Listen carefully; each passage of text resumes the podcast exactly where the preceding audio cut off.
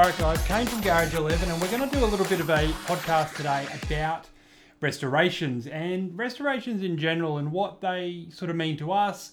We're going to start doing maybe a little bit of a series on various aspects of restoring bikes and what's involved and what we do and how we look at it and what we can find and all the sort of little idiosyncrasies that go into such a big project that we, we do every day.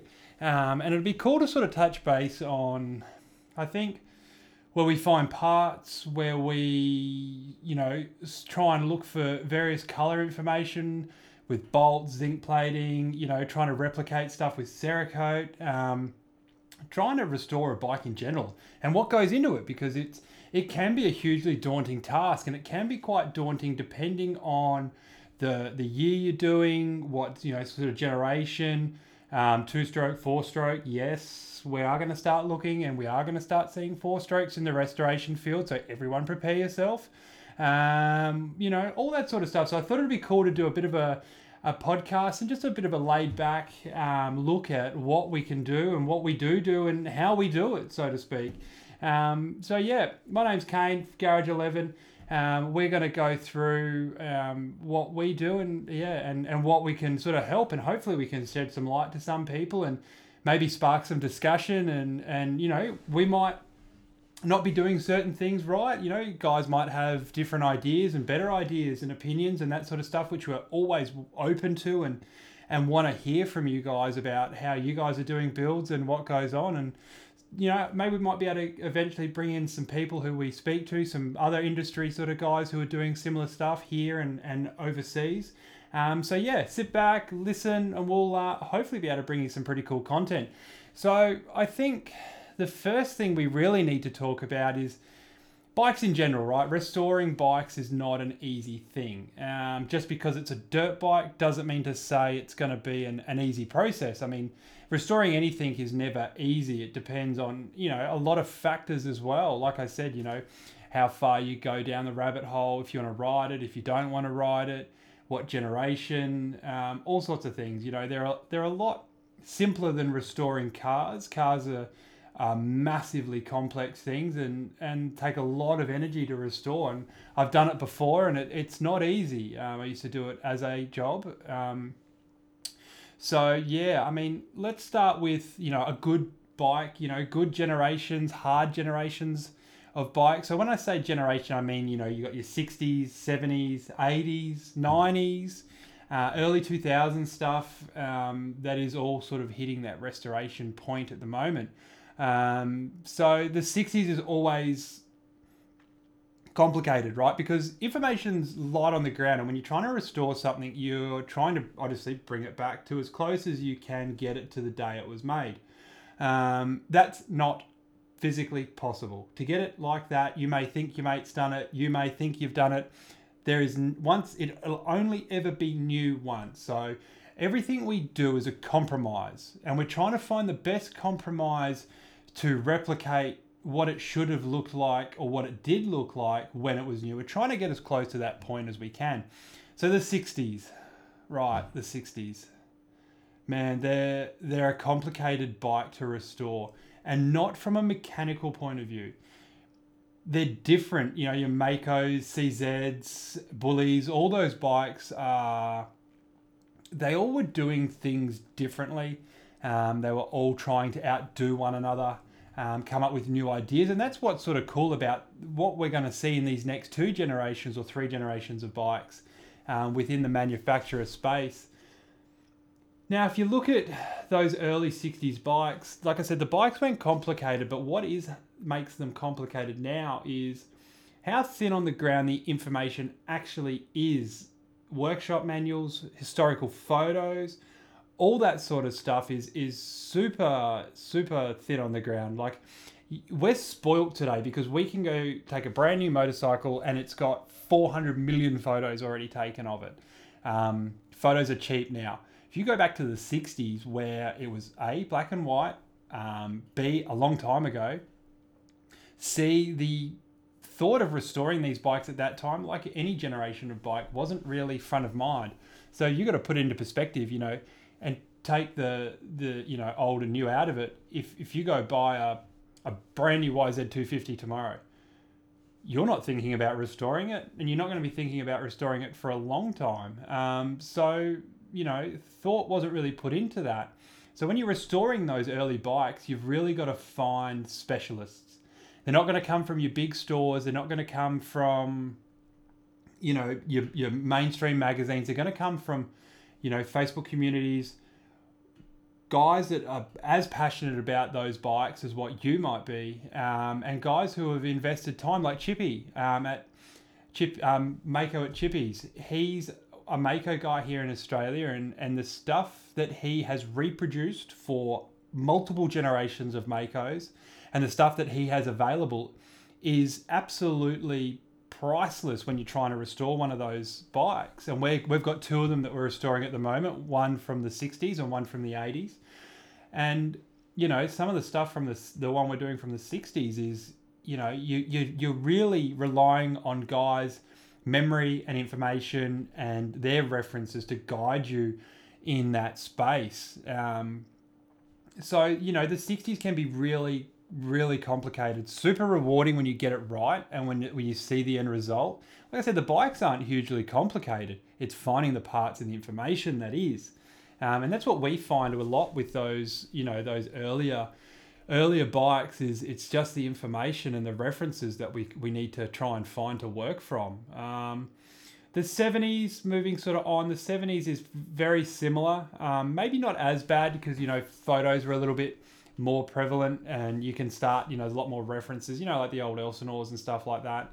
Um, you can sort of get fairly accurate information because Honda were really good at producing bikes in large quantities, whereas your companies like CZ, Bullies, Maicos, they didn't produce or have that sort of um, manufacturing processes in place uh, to produce and replicate you know, bike after bike after bike and, and have it fairly um, or almost exactly the same. You get a Maico is you get two different make same model Maico, you get two different bikes whether one was built on a Friday or one was built on a Monday, depending on what parts were on the shelf and depending what they had for lunch. That's the difference with some of those older Euro bikes is there's there's not a lot of parity even when they were new. Um, so yeah, the 70s were very similar, um, maybe a little less complicated. Um, the bike, obviously, development was starting to, to sort of starting to kick off and starting to come into that generation of what we see now. Um, you can see the progression in the late 70s uh, through to the early 80s. You know, like you start seeing that stance, that presence that the bikes that we look at now, very tall, bigger suspension travel. Early 70s, no, but the later 70s and into the, the early 80s, we started to see motocross bikes probably come away from that grass track scrambler type Euro spec bikes that the 60s and early to mid 70s were giving us. Um, so yeah, you do see like those early Maicos, early 80s Maicos, you know, the Sand Spiders, the Alphas, all those sorts of stuff. You see that big tall bike, you know, and that was really the the the the, the very forefront of motorcycle design as to what we see it now, you know, we can really trace the roots back from modern motorcycles and the next couple of generations all the way back to the early 80s. The early 80s are the 80s. I wasn't there. Um, my dad was, and I think he's still there. Yeah, he's definitely still there. Um, restoring 80s bikes, wow. Even more, probably the most complicated generation of, of off road motorcycle to restore and I always say this to people because, wow, they were just, they were every year, no two years were the same, or very rarely two years were the same thing, right?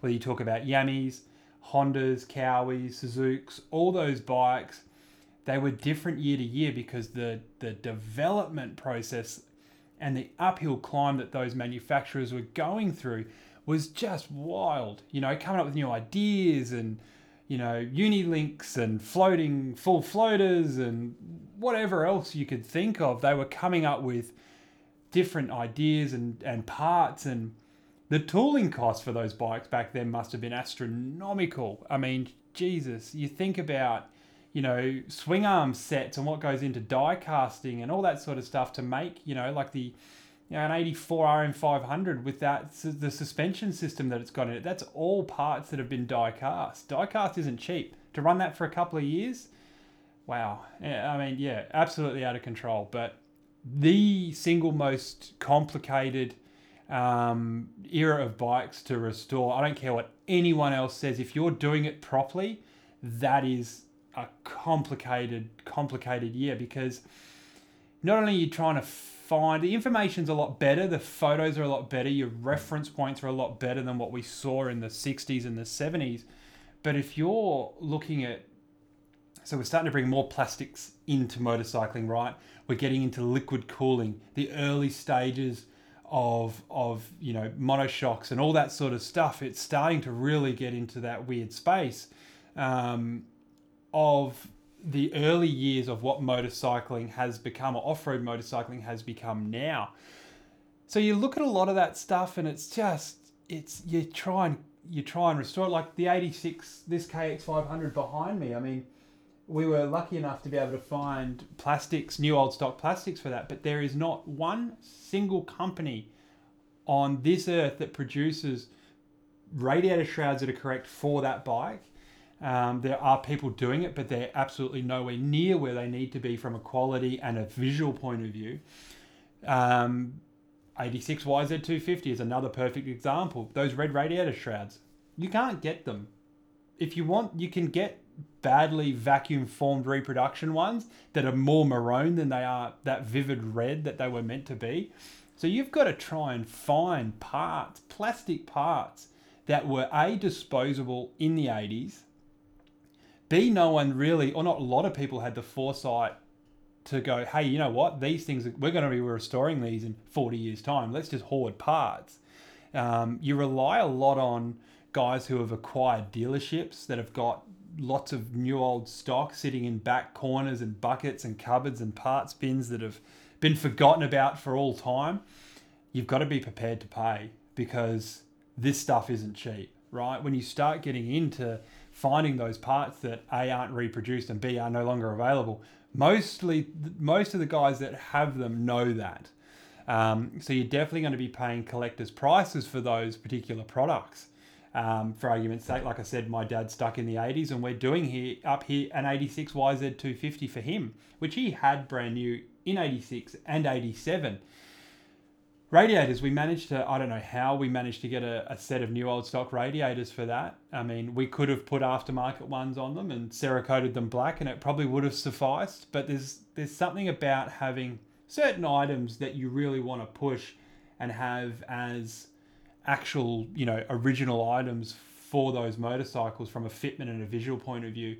And we'll touch on where you can really really want to focus on new old stock and where you can start looking into the aftermarket realm because there is definitely an aftermarket realm for for these 80s bikes and 90s and early 2000s stuff. But yeah i mean the 80s wow it's just so expensive to do those bikes it's super rewarding when you actually get them you sort of stand back. Like when we finished this 500 we're like wow. You know i don't know a lot of some of you may have seen the before and after photos of it i can pop them up um, here and it it wasn't pretty when we got it, and not a lot of these bikes are. You know, these like I said, these bikes are forty year old. You know, these bikes are they're disposable items in a competition space. They're good for twelve months. Um, and yeah, we love them dearly, and for the average consumer, they last a lot longer than that. But they're not built to. Uh, you know, they're they're uh, they live it and work in a harsh environment. They generally get treated pretty poorly, so we get them at, at their worst. Um, you know, and that's the thing we always say to a lot of people: if it's got a straight, or not even straight, if it's got a frame and a half decent set of cases, you can do anything. You can restore a motorcycle to any, anyone that gets a bike that goes, oh, it's too far gone, I've got to wreck it, just doesn't have the love for it or the motivation to do it. Um, you, you definitely have to want to do it because you know when they start getting into such a state of disrepair as what we do see it's a lot of work, you know, when you take every nut and bolt apart and you take, you know, you're trying to replicate a lot of, like I said, a lot of these finishes, it, it takes it out of you, but it's a passion thing. You've got to really want to do it. So, yeah, the 80s, they're super complicated, um, super cool, right? Because you're right in the thick of development. Like I said, you know, we said the 60s and the 70s, yeah, you start seeing the development. You can start to see that pot come to boil. But the 80s, it's it's on fire. You know, manufacturers are throwing dollars at it. The, you know, the works teams, all that stuff. You know, there was just a big hype around it, and it's. I don't think we will ever see that push in development again. I mean, you look at electric bikes now; they haven't developed anything, right? They've, or they they have, sorry they've developed a new power delivery system to an already existing chassis. The chassis in its template is there to work with, and you adjust it you modify it to carry a different power delivery system, and you adjust it to have, you know, obviously I'm not taking away from it. There's there's a fair bit of work in the engineering side of it and getting it feeling right from a riding point of view because you know a lot more torque, all that sort of stuff. We're not going to get into that. But when you're trying to create the template, that was the 80s the 80s was them creating motocross bikes as we see it now. And and that's the specialist most special thing about our sport is from a restoration point of view and from a retro point of view is the 80s. You know, the bike development was to the 80s what motocross gear and VHS was to the 90s. That's my opinion, you know. You look at it and you go, "Oh wow, these guys were really pushing the envelope." good and bad. You know, like this Uni-Trak rear end, it just locks up. It finds a mechanical binding point and just the whole rear end just locks up. Great, that worked well. But they tried it and they worked with it to a point and then they obviously realized it didn't work. You know, you got drum brake to disc brake. So you've got a whole nother avenue, you know, and then you start looking as we start getting into the very late 80s suspension development, you know, holy hell, upside down forks. They made them upside down, and they the works team had, you know, Yami eighty six, the the YZ, the Yamaha works team. They they had a upside down fork, and then some guys didn't like it, some guys did like it. You know, mixed opinions, and now every single motorcycle competition motorcycle comes with upside down forks. It just became the norm. So yeah, the 80s was super cool, um, and sort of getting into the 90s. You know, the early 90s had that taste of the 80s, but you could see that they were refining those bikes. They they had found a point in which they could start to really develop ideas. Not so much develop new ideas, but take the ideas they had come to and start building on them. And the 90s, from a restoration point of view, you know, I'm going to say the Hondas are always the easiest. Always the easiest to restore, in my opinion, anyway, because parts are a lot easier to come by. It's a bigger following for them. A lot of guys have reproduced more aftermarket parts, OEM replica parts. Um, Kawi stuff a little bit more difficult because they were they had cool colors. You know, they had Kawi colors, they had Kawi designs um, those blue forks, all that sort of stuff, which you can restore to a degree. Um, like I said, a restoration is never a new bike. Um, so yeah, the the '90s was super cool, and and you can really see. I guess it's the, it's the it's it's the it's really cementing what, like I said, what we see bikes are now. You know, you start that good suspension travel. You know, um, the plastic shape and design, the, the stance, the presence, the handling, all that stuff was really starting to, to, to come into a more solidified option um, in in the the early 90s and then you know obviously you, you, hook into the the absolute love affair and the absolute dream which is the mid 90s for a lot of us. Um hondas mid 90s hondas. Wow. They just i think like 95, 96 Hondas are some of the best looking motorcycles that in my opinion that that this this whole mad this whole sport has given us, you know. You've got nuclear reds, Uranus purples, you've got those flow yellows, you've got stuff coming at you, you know.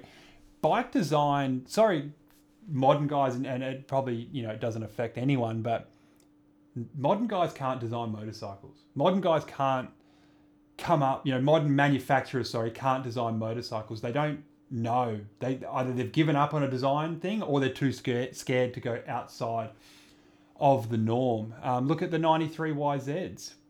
They were out of control. They looked sensational. They had all those purples and oranges and blues. And I know Yamaha have just redone them. They look pretty good. I mean, it's a mixed bag of an opinion, but you know, to see them new was just crazy. You know, you're like they they stood out at you outside of all of the other road bikes and everything else that you used to see at the dealership. Those bikes used to just they would leap forward at you. You know, as a kid, you you see that 96 shroud and it's it's different to anything else in a dealership road off road all that sort of stuff I mean what do you have xrs you know cbs all that sort of stuff i mean eh, they didn't have that same sort of at you as what those competition motocross bikes had and you know you could just you used to you see them at that that level, you know, that presence that they had. You know, I look at the profiles of the tires, the knobbies, all that stuff, all these visual cues that, that, that those motorcycles give you, all the way up until, you know, I'll, going to say probably about the very early 2000s. You know, six, uh, 2006, 7, 8, and that was probably, for me anyway, that was probably about it. You know, I remember, you know, as a kid, going with dad, you know, you would go and you would, you know, we didn't have big money to, to be buying bikes all the time. We would go and, and look at the, you know, every couple of months, you know, as a kid, dad, you would go down to the dealership and would collect sales brochures. Kids aren't, you know, kids don't have that option anymore because they don't have sales brochures and that was the coolest thing. And we've still all we've still got them. You know, Dad's got his from the early '80s, and we've got them all the way up until about 2007. You used to go to the Honda dealerships, Kawi dealerships, Yamaha dealerships. You'd have a look at the new bikes. You know, you'd get a couple of sales brochures, and that was some of the most special times of my childhood. Was was seeing those bikes and that interaction. You know, and and dreaming and and wanting them. You know, I always wanted a a YZ80, but it's one of those things, you know, you just they they built a visual impact on people that you know can't be replicated. You know, they, they, they just won't replicate that today, um, and I just I don't think it, it will happen. You know, and a lot of you know like Marshall and Gozzle, they, they'll always laugh at me saying, "Oh, you know." You're always stuck in the past. And the reason I am is because of what that gave me that feeling. You know, I like when you look at the, you know, race bikes of the 90s, you know, like the PC bikes and, and all that stuff, you know, they looked so good and they had such a massive impact on us as kids that we build replicas because we want to get as close to those race bikes as we could. Um, and doing you know different stuff and, and the modern take on bikes is is super cool but you know like that's why we we gravitate to a lot of that sort of stuff and you know from a restoration point of view the 90s is it's getting a little harder but we we definitely see 96 YZs are complicated because of that blue. Um, no one really does those plastics for it unless you order lots of them. Um, the 90s CRs are probably the easiest bikes to restore. Now, guys are going to, some guys will jump up and down saying they're not because, you know, OEM versus aftermarket. I'll get into that later, but just calm down. Um, the Kawis probably not so bad either. Um, the Zooks, those forks and that front end from sort of '96, you know, that, that that had its own. They were the last guys to really be pushing the the not pushing but trying different stuff, which was probably pretty cool. You know, we had a couple of posts on our Instagram page of a '96 RM we've got in at the moment. It's got that upside, uh, sorry, that conventional front end in it, and it's kind of cool. You look at it and you're like, wow, this is you know, they were still trying different things, and everyone had, had obviously figured out that, you know, good or bad, they had already set the, the mold, the fact that bikes were going to have upside down forks in them, but Suzuki wanted, being Suzuki, wanted to have that last sort of, you know, last say. Um, so yeah, from a the nineties are, pretty good to restore. You know, you like I said, you get a lot of aftermarket parts. A lot of guys who grew up in that generation are savvy enough to be capable enough on computers, 3D scanners, and manufacturing processes to go, cool, let's let's start remanufacturing white air boxes. you know, for the CRs, which is a guy locally in Victoria that does that and he does an amazing job of it. You know, he put a lot of time and money into it, but that's now a product that is super critical to the overall visual look of that motorcycle, and we can now buy them, which is great. I'm a big believer in that. Same with radiator louvers for 595, 6 CR 250s. Local guy here in Victoria in Australia put his time and money into it and he was able to reproduce them properly, not like a 3D print, which you get the wrong texture out of, but an actual injection molded finish, which is there's not enough praise can be given to those guys for going out on a limb and actually doing that and providing that to the rest of us. Um, I'll put a link in, in, in the YouTube description for this for, for a couple of those guys that are doing that stuff if you are looking for those parts because they are pretty hard to find. Um, we did a 96 and, and a couple of years, two, two years ago now, three years ago, and we were lucky enough to get new old stock radiator louvers. But to do one now, it's, it's not going to happen. It's absolutely not going to happen. Um, and then you start looking into the noughties. Noughties were pretty cool. So we had, what do we have? We had freestyle motocross was happening. There's a lot of black plastics. A lot of guys did a lot of black bikes back then. A lot of black CRs, which was cool then. Kind of cool now. But, you know, I mean, from a restoration point of view, well, it depends if you're doing replicas. You know, we don't, it's interesting. We don't get a lot of guys doing old Mulisha bike replicas or freestyle bike replicas and they were pretty iconic. You know, they defined a generation, whether you're into freestyle or not. Those bikes were pretty cool. Um, you know, I remember Kerry looking at Carey Hart's 2000 CR250 backflip bike, and I often think to myself, yeah, that was actually a cool looking bike. It'd be cool to, to have something similar to that on the wall or, you know, just in the shed. Um, but yeah, so those, the early 2000s, late noughties, late 90s, early 2000s bikes are are probably easier. Oh, yeah, probably one of the easier ones as well. Kind of like Hondas of the '90s. Um, you you have you have this. There's still a, a good availability on parts. Um, there's a lot of cross Honda, especially, are really good with cross pollination of of their components. So you know you might get bikes that you need for a CR that'll be on I don't know, an XR, a road bike, all that sort of stuff, little washers and bits and pieces, weird stuff, spaces, all that sort of stuff that, that you look for. So there's still a good hoard of parts, and you're still seeing guys selling new old stock plastics every now and again. Um, you know, a, a, lot of that sort of stuff is still available. So the early noughties were probably not too are probably not too bad to, to restore when you get get into it. Um, aluminium frames, that you know that they're actually more complicated than the Steelies. Because, like I said to you at the beginning of this podcast, if you're looking at restore, you, uh, restoration is nothing more than a compromise. That's the only way to look at it. So, if you're going to hydroblast a aluminium frame CR, you're never going to get an OEM finish. You'll get something that resembles it, but you'll never get it and guys say, well, you use, you know, sandblasting or dirty glass beads because it gives a duller finish.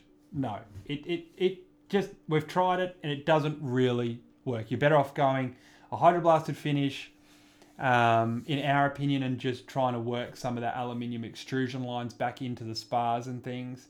Um, the spars, the two big vibration enhancers that live up the side of early CRs.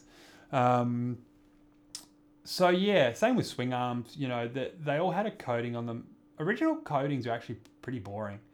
Look, you look at you know OEM heads and barrels and stuff, and they were. If you look at an OEM CR barrel, it was it's honestly a, a sand cast unit, and it's got this weird grey primer all over it. There was scratches and stuff. Like if you like, oh, we've got one in the shed. It it looks sick because it's original, but it's not pretty by no means. Um, you've got all you know the stamping marks on it, which is super cool and stuff that you, you really look for. So yeah, there's there's different ways and, and means, of different generations of bikes that are, are more complicated than others and better and worse, but they're all pretty cool in the same right. So that's sort of a bit of an overlook on, on the generations of bikes and how complicated they are, what goes into them, and what you can sort of, you know, find and, and come across. So now we'll sort of dive into into restorations as a whole. We'll have a look at a like I said, we're going to do this over a few series, a few episodes. So we're just going to have a bit of a, a look, an overview of, of restorations and what we find and on all of them today. But we're not going to go into any one particular subject. Um, restorations. You see a lot of guys selling bikes that have had complete ground up restorations is generally what the first line of the sales pitch is on Facebook Marketplace. If you haven't split the cases, if you haven't pulled the carb, if you haven't re-zinced or purchased every single new bolt, every single washer, it's not a complete restoration. Sorry guys, doesn't work that way. That is a complete restoration. If you put plastics on it, some rims, some billet hubs, a couple of new tires, and some bad aftermarket graphics, you haven't restored it. Not even close to restoring it. A restoration is a huge task. You know, the way we approach it, we get bikes in, in like I said, in any state, in any, um, you know, com- level of, of togetherness. We we immediately we assess, but we generally you generally know you, you start pulling apart the first thing we do is, you know, you, as you're doing a frame, if you don't take your frame to some sort of frame repairing place to get it checked for true, straight, holes, dents, because you these things went through hell, especially in the 90s. My God. Your Crusty Demons did a lot of good and they also did a lot of bad for for mistreatment of, of motorcycles. So you pull the bike apart, you get everything out, you bucket, put it in, in nice sealable tubs, you isolate what appears to be hard to find components, um, and then you, you get to the frame. You leave the engine together. We generally pop the swing arms out of them as a token thing because we get our frames. Our frame guy is probably one of the best in the country here in Australia. Um, um, I, I don't care what anyone says we've had him check other work that have come from alleged gurus, and he has faulted it quite well um, and repaired it quite humbly.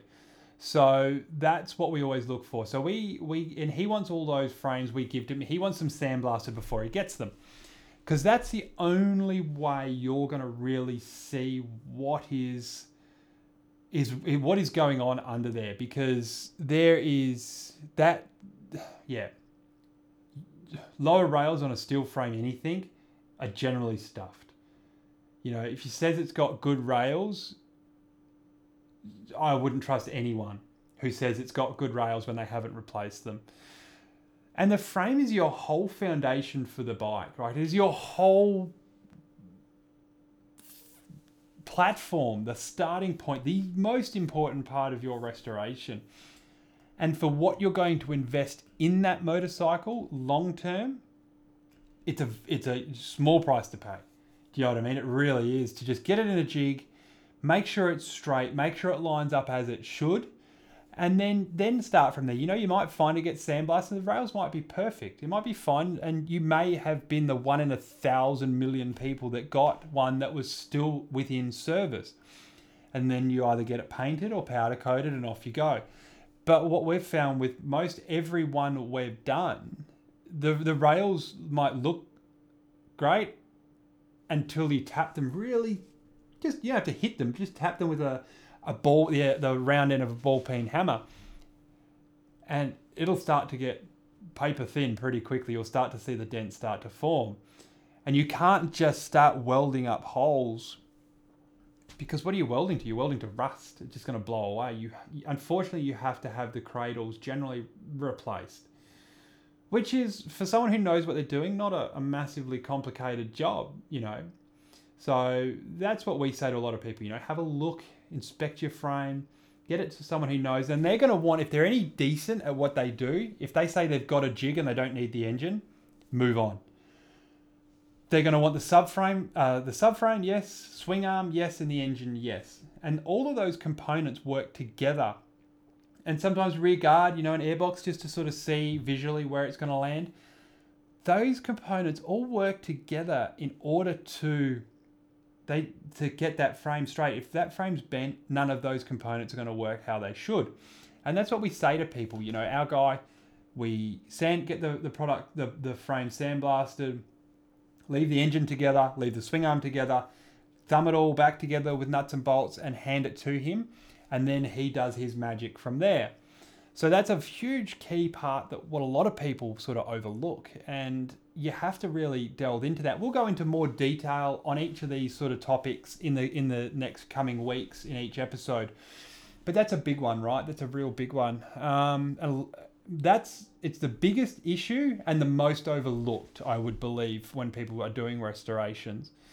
Um, you just can't can't go past it. Um, while that's away, while your frame's away, you can generally got time to start hooking into some of the smaller sub-assemblies. Like you can send out your triple clamps, all that sort of stuff for either Cerakote, powder coat. Sorry, not powder coat. You don't powder coat triple clamps, way too thick. If you're looking at a restoration, you Cerakote them or hydroblast them. Um, you start getting your suspension restored, your forks, all that sort of stuff. You've got time while the frame's away to start looking at those smaller assemblies and that's what we do. So we'll sort of pick a shock, for instance. And when we're doing any restoration, like I said earlier, you're looking to try and get it as close to original as possible. Always a compromise, but that's what you're trying to do. So we will start looking at spring colors, reference photos for that if we can find any. What color zinc were the shock perches? Um, what was the shock body? Where were the shock body warning labels? Are they still available? Does anyone reprint them if not? Because you'll often find Marty Steger, he's a really good one here in Australia. He has spent a lot of time and effort restoring warning labels and stuff for 80s, 90s bikes. So he's a really good, valuable source um, when it comes to that sort of stuff. So you sort of start looking at, at that. Um, suspension, rear, the shock is probably easier out of the two from a restoration point of view. Um, a lot of people are scared of them because they're under pressure, but generally by the time you get them, they're not under pressure. Just check anyway. Um, so yeah, that's what we start doing, and then we look at the forks, and the forks are a hard one because, and we've probably all seen it, or a lot of us have seen it. It's the corrosion. Forks get abused. They're at the very front of the victim zone when you're riding a dirt bike. Rocks, dust, sandblasting, all that sort of stuff they perish, they wear, and you can't get them anymore. There's not a, or not very few. You, there's not a reserve supply of upper tubes. So we take this on a case by case basis. We have a really good anodizing company that we work with who can hit some of the colors pretty well.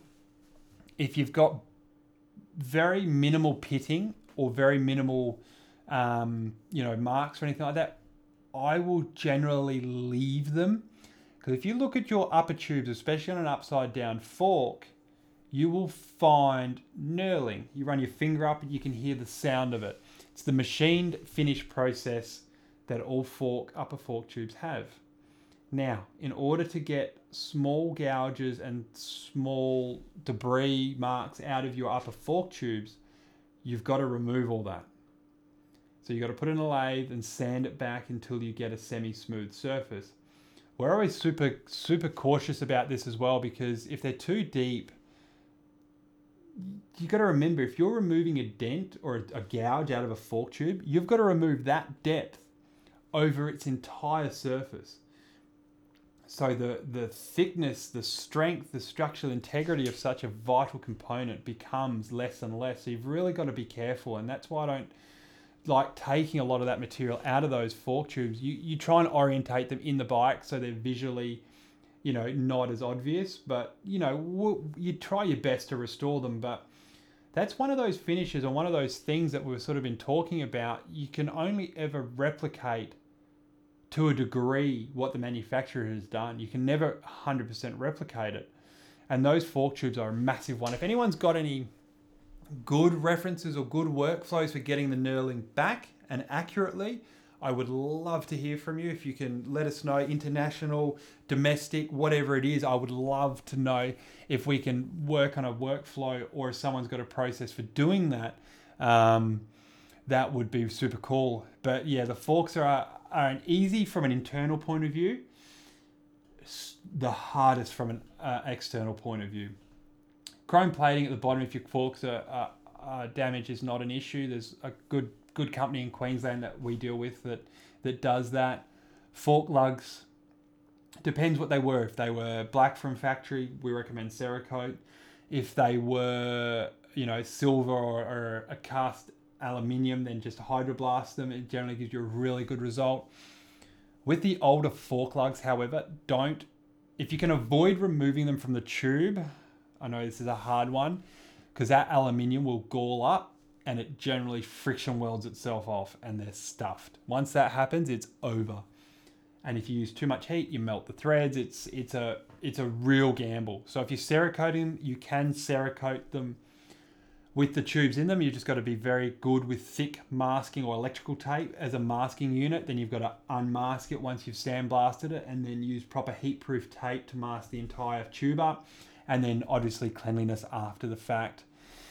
Um, so yeah, I mean that's that sort of suspension side but while your frame's away. Um, you can't really get into the swing arm or the engine at the moment because, like I said, your frame guy, if he's good, will have those two units. Then you start looking at wheels. Now, OEM rims. If you're going on an OEM build, we'll go get into OEM versus aftermarket.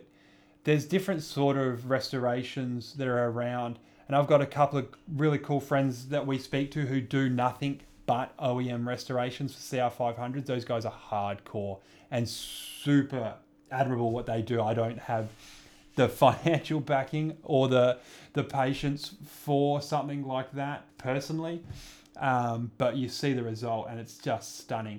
Those guys are probably the only ones getting restorations as close as they can to, to, to OEM because they're essentially buying new old stock parts. So it becomes, you know, guys have a debate, but I'm, I do not take anything away from that. You know, is, is it a restoration or are you just collecting parts and building a new bike? If you've managed to collect those parts, that's harder than a restoration, I believe, because um, you've got to have the contacts, the time, and the money to do it. An OEM restoration has got to be north of 30,000 Australian dollars for sure, easily. Absolutely. You can't it's huge money, and you've got to want to love to do that. You've got to commit. Once you commit, you can't generally go back either. It sort of sets you on a path that is very, very difficult to deviate from. But we'll get into that at another stage. Um, wheels, rims. So we recommend just using XL. Like depending on where you're at. Like we've managed to get XL rims for an 83 uh, Sand Spider. There are, if you get into the 60s, like I said, there's more specialized guys that do do rims um, in you know reproduce replica rims and stuff like that, which is cool. The Maico, the 60s Maico that we did, the rims were actually in really good shape, so we managed to get them repolished back to an original ish finish and laced back up to the, the hubs. JTR um, do some really good, like they will hand make you spokes from a lot of generations. So spokes are probably the easiest thing to get from a wheel point of view. Now hubs, depending where you're at. So if you've got a, you always want to look at the bearing because obviously wheel bearings do flog out. They'll flog out the openings, the holes where they live because they're meant to be an interference fit. So you, you can get them machined if there's enough material in there, have a sleeve put in, and then have the bearing, you know, refitted, which is an, an option. I try not to throw parts away or give up on parts until I can completely, there's nothing to work with. Um, and my mentality on that is if you throw a part out, or give up on a part, that's one less part that someone who desperately might need one might need. So it's a comp. You've got to really think about. I like to think about the restoration community as a whole, um, and who can benefit from. You know, I, I don't know. We're not Greenpeace of restorations, but we do like to try and be fairly conservative before we throw something out and try and go, yep, this is hundred percent stuffed and we can't use it. So that way, and then you know you're either hydroblasting them, or if they're a black hub, cerakoting them. Um, then yeah, lacing up. XLs are really good. There's other brands of rims out there that you can use. So that's always a, a, pretty cool thing. You know, we've got some hardcore dudes that said look for new old stock tires as well, and that's that's cool. when you see that sort of stuff, you're like, yeah, wow, that those guys are committed to that.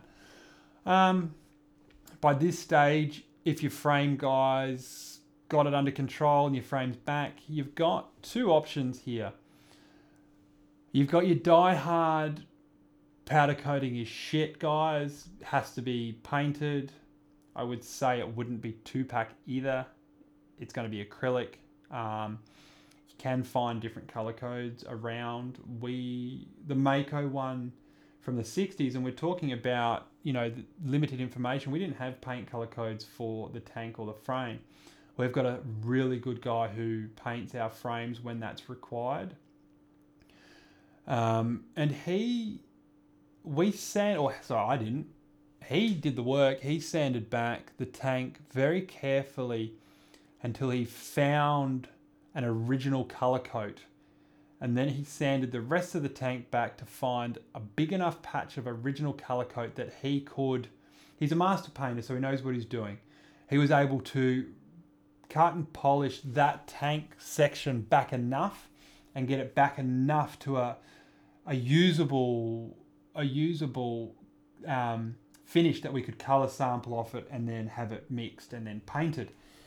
Now, a lot of you guys are going to say, but that it's not going to be accurate. Like I said at the very beginning of the podcast, it's always a compromise. You're going to need to do this. Nothing's ever going to be 100% what it was on that day. Now, if you're powder coating frames, like a lot of the white Honda frames, powder coat to me is option A if you're riding it. Um, and if you're not riding it and you want to do a more OEM look, like I said, you're never going to get OEM anyway. Um, so for the cost of seven, eight hundred dollars to paint the frame, you can get it powder coated and have a very good result, an almost identical result. Um, if you guys doing it for any less than that, question the quality, the what goes into it, because the the the they might look not look like a lot, but to paint a frame properly is, is a huge task. Um, so yeah, like paint versus powder coat, coat's a complicated subject. It's all everyone's going to have their opinion. I'm going to have guys. I can hear them. Oh, you can't do that. You can't powder coat. It's not original. It cracks. It flakes. Let's air in moisture. All this sort of stuff. Yeah, sick. Um, we don't have that issue. Our riding vintage bikes don't have that issue if you're going to ride it, powder coat's great. If you can do this, the amount of hours on a powder coated frame that you would find the frame failing due to the powder coat, you're doing more hours on that bike than a pro racer. So good on you if that's the case, and yeah, go for it. Um, powder coat has a far better deflection surface and a, and a, and a, uh, elasticity to it, so it stays it, it takes rock impacts better than what two pack does because two pack has a has a harder finish or it's a harder material, so it's more likely to chip than than dent. Um, so yeah, so you get your frame back. You've you've picked your color. You've you've gone to an OEM. Let's just keep it simple. OEM. Engine. Now, the easiest way to okay, first of all, if you're just gonna vapor blast the engine or get it vapor blasted without pulling it apart, you've failed already. Sorry, but pull it apart. If you're restoring this bike and you're going this far, split the cases, least check them, get new bearings in there, all that sort of stuff. You can go OEM if available or aftermarket. If you go to some of your bearing wholesalers, you'll probably find what would have been the OEM bearings there. NG, um, NGKs, NSKs, all that sort of Japanese bearings are all going to be good quality bearings. Sometimes you do get manufacturers using weirdo bearings, a mil difference from a standard size, whatever. Then you have to start hunting. Get your engine done, check your cases, all that sort of stuff. Repair it if, if need be. Find someone who can. Then you're either going to be generally you're going to be either cerakoting the whole thing black, half the thing black, or vapor blasting all of it. Um, that's as a rule of thumb what you'll find, unless you're into that sort of 70s Honda where they were red engined or the, the Suzis where they were blue, then you're going to be looking at different avenues. Probably you know, painting, like a, uh, an actual, you know, automotive paint. Um, for that will probably be your best finish because that's what it would have been, I would assume, back then, like an acrylic or something like that. But even lead based, even better. Um, so yeah, that's you know engine. Check your cylinders, get all that sort of stuff done. Nine times out of ten for those early two strokes, it's great to have a Nikasil bore. If you've still got a Nikasil in your barrels, like the late sort of mid '90s stuff, the early '90s stuff, if it's still there, get it re Nikasil. Even if you hear all the stories that oh Nikasil delaminates, all that sort of stuff, you're better off having it as a Nikasil barrel than you are punching it out and putting a shit steel barrel uh, sleeve in there. Leave it original. Thermal dynamic, all that sort of stuff. If you're going to write, they're just better. All right, it's more refined. And it's what it should be. Most time, like if you've got a CR125, if you've got an original barrel, you're you're a lucky man. Let me know because I need one. But you know, you just try and do all your all your bits and pieces. You've got a good engine service guy or someone who knows what they're doing, they can generally pull this off for you. Engines are a little bit of a daunting thing. They can get a little scary. For no reason, you know, they're not that complicated when you start getting into the bottom end of them. Um, it's just good practices. But if you do want to, send it out. Same with swing arms. Wow, swing arms. They suck. Sorry. Swing arm restorations suck. They take a lot of time. It's a lot of sanding and grinding and polishing and welding and sanding and grinding and polishing, but it is hugely beneficial to the overall aesthetic of, of the restoration. You know, like it's it's such a big key visual point of that bike, whether it be an 80s bike, whether it be a 90s bike, a 60s bike, a 70s bike, it's so big and it, it's it's so needed. So if you don't want to do it yourself, you can't be bothered. There are mugs like myself who will do it for you. Um, and once again, you just give it to whoever's doing it and go on with something else because it's a hugely laborious task. And sometimes the guys doing it sort of put it off, but you know, we get through them and they are a massive key piece to it. Now, brakes. Disc brakes, you're either going to be painting them black, cerakoting them black, or hydroblasting them pistons are somewhat available. Always just check, you know, you're going to be looking at then zinc colors. And this is where we start getting into that, you know, restoration point of view and, okay, reference material.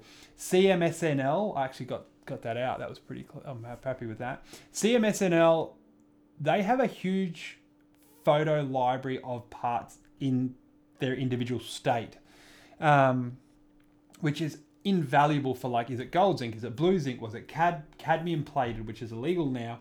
You know, was it black? Was it olive? Was it you know, all that sort of stuff. So you can generally go through and go, okay, cool. I got a brake caliper. Honda, like I said, easy.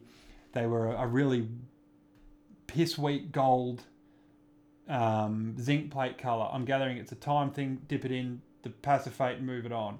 So the Honda stuff is always very pale gold, very pale, almost silver so you start looking at your, your sliders, your pins, all that sort of stuff, all those components that you start getting into contrasts. So once it looks great when you've hydroblasted everything, but once you add zinc to hydroblasting, the contrast of finishes just you start to get excited because you see it and you're like, oh wow, you know this is this is starting to you know come together you know you can see the different finishes you can see all that sort of stuff. So super important to sort of look into that side of it.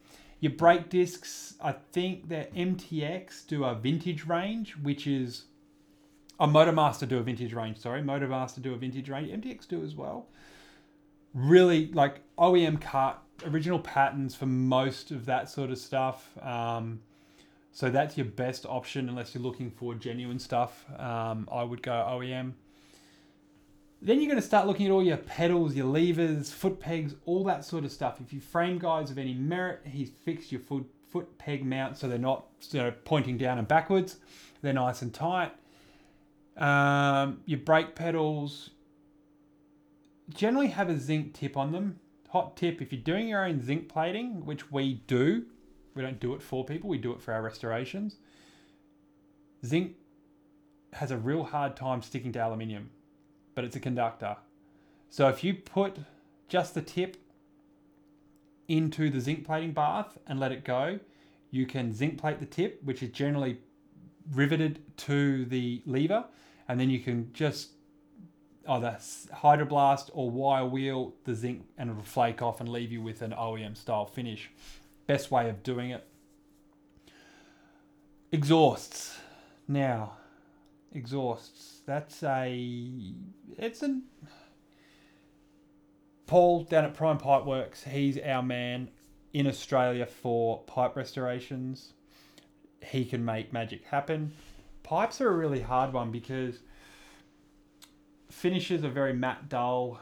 Um, finding original pipes, they can be too far gone sometimes.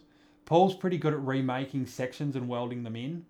But, you know, a pipe is a big thing. They may have looked, and that was a crazy thing, you know, back in the day, you buy a CR or a YZ or an RM, the first thing you wanted to do was throw that horrific black stock pipe in the bin and get a PC pipe or an FMF or whatever else it was.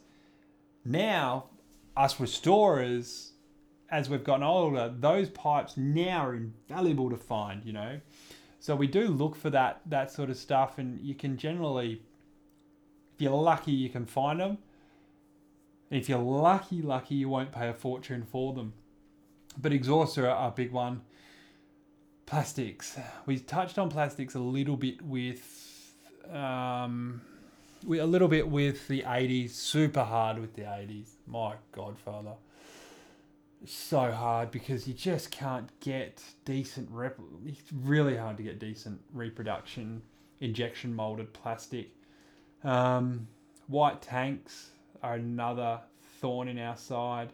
We're working on a process now. Some guys have got it. We're, we're doing a trial process on whitening tanks because that's a big one.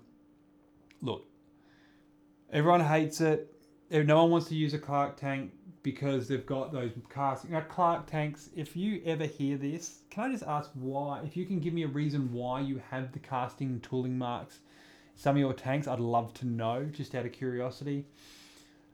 We use them when we're, because it's, especially on a Honda, if you have, like, you restore this bike, it's immaculate, everything is done. If you don't have, if you put the original tank on because it's original and it's nicotine yellow. Just get away from the original. Give it a rest. Get a Clarke tank, put it on, get into your photo studio, get your photos taken, do whatever you got to do. If you're going to ride it, then put it. There's nothing wrong with the Clarke tank. It is too big of a key visual point to let that go. It just, you know, you and you put stickers over them, they just don't look the same. It's one of those things. It's a personal thing of mine. You just just suck it up and deal with it. That's all I can say. Seat foams are getting better and bases are getting better. There's a lot of companies out there making um, reproduction seat foams and bases, which is really good. SP Moto seats can make foams or fix foams as well. So they're here in Victoria. Hit us up if you have a seat cover that, you know, or a seat that is in disarray. They'll also reproduce seat covers to a really good OEM spec. Then graphics. Now, Marshall at Vision, he's doing a lot of the custom stuff at the moment. Um, we will be looking at, hopefully, he'll be looking at getting into OEM thin cut in the future. Ringmaster, Craig has been around forever in the industry and he knows what's up. It has a really good back catalogue of original thin cut graphics for those restorations. So he's probably a man to speak to about that sort of stuff. Um, like I said, plastics, 90 CR is super easy to find unless it's a nuclear red discard. But if you order, trust me, if you order enough, you ring UFO and order enough, you'll get them. Um, so yeah, like there's the restoration game it's it, this is sort of a brief overview on what's involved and, and what processes there are. I mean, you look at it from a whole point of view. We can break down enduro bikes, XRs, four strokes, um, two strokes, 60s, 70s, 80s, and we'll go through a lot of the different stuff. We'll go through a lot of different processes. Um, have a chat to you guys about what what is involved, but it's it's a cool thing and and don't just half-ass it. Really, if you've got questions, flick us a message on Instagram. We will get back to you. We'll respond because it's such a cool thing, and we want to try and help you guys build the best restorations you can and get that feeling that we do when they're done. You know, we had a, a 94 CL125 feature in Dirt Action um, March this year, and when you see them, well, we do photo shoots or studio shoots of all of our finished bikes because it's a really good finishing point on the project, and it's cool. You know, like there was every bike we do, we we we've never done a perfect restoration, and no one has. Like I said, the only guys that get close are some of these guys that do the OEM stuff. Um, but even then, they're probably having to refinish parts as well. So there's, and, and we like, you know, as we will never be happy with one of our restorations because there's always something we can strive to do better um, and a finish we can get closer. And that's what it is. We're all just, we're just refinishes. We're literally looking to refinish that next part just a little bit closer to OEM than what we did the previous. And and that's the biggest thing with restorations. You're not you're always chasing that perfect result. It's it's frustrating as it is rewarding because you're never going to get there. I'm sorry unless you want to put in manufacturing facilities like Honda or Yamaha or Suzuki, you might get there. Cool, but it's just not going to happen. You're going to get close and you're going to get a pretty damn good result. So if you've got questions like, hey, how do you do this? Or what do you reckon here and there? You might not like the answer that we give you, but trust me, coming from restoring cars to restoring bikes, it's a lot easier and it's a lot more digestible and, and it's a cool thing to do. And when you see them come together, it's it's so rewarding. Whether you ride them or not, and I don't care if you do or not, you know. People say they have to be ridden, you know, it's no one's right to tell you what you have to do with your motorcycle. If you want to restore it to absolute concours, pristine condition using new old stock parts and then go do sand motors on it, go for it. That's up to you. I don't recommend it, but go for it. So yeah, so that's that's sort of where we're at, and I think we're going to start bringing you know a couple of little of these episodes through. We're going to start breaking it down into into more key components and what we do. Um, but this was just a cool little overview for for restorations and what goes on and, and what's available. Like you know, we'll go into parts, manufacturers, aftermarket parts, processes, all that sort of stuff. So thanks for hanging out, guys. It's been a cool little hour or whatever it's been. Um, if you are looking for parts, head over to our website, garage11.com. We're building a, a fairly large um, inventory of, of parts for a lot of different brands, new and old. Um, head over there, check out our Instagram stuff. If you want to have a look at what we've got going on in the workshop currently, stuff that's happening. Um, Vision Concepts, head over to there, have a look at the graphic side of things and what Marshall's got going on. Um, some cool, exciting stuff happening there at the moment. There's a lot of stuff going on at the moment with all the the different businesses. Um, some exciting things, which is super cool. I think racing's back. We had Loretta's this weekend, um, but it's been a bit of a two week break. So I think uh, I think next week we'll be back on board with the the the, the other two, um, Marshall and Gozo. so we'll be able to sort of dissect now that racing breaks over. But we'll keep doing these little resto things because it's a big part of it. It's it's it's definitely my wheelhouse when it comes to um, this sort of side of it. So it's cool to sort of delve into, and we'll. I think we get into '90s restoration, '90s race bike restorations, which is my ultra passion. If we want to talk expensive, that's that's expensive. Um, yeah, that's really expensive, but cool. If you want to talk about history, talk about finding a new old stock tank for your CR500, try and find Ricky Carmichael's old shock. You know what I mean? Things like that. Like we, we really start to, parts start to take on their own personality outside and their own history outside of the motorcycle. Each part, of brake caliper, has a whole story behind it and a huge different way of looking at things. So that'd be a super cool thing that we'll start diving into as well. So thanks for hanging out, guys. My name's Kane. You, have heard our podcast hopefully before. If not, check it, check them out um, on our channel. Check out the YouTube channel. Head over to the gram. Have a look at the website. Um, but yeah, thanks for hanging out, guys, and hope you enjoyed it. Like I said, we'll hook into some more restoration stuff in the next coming week. Thank you very much. See you later.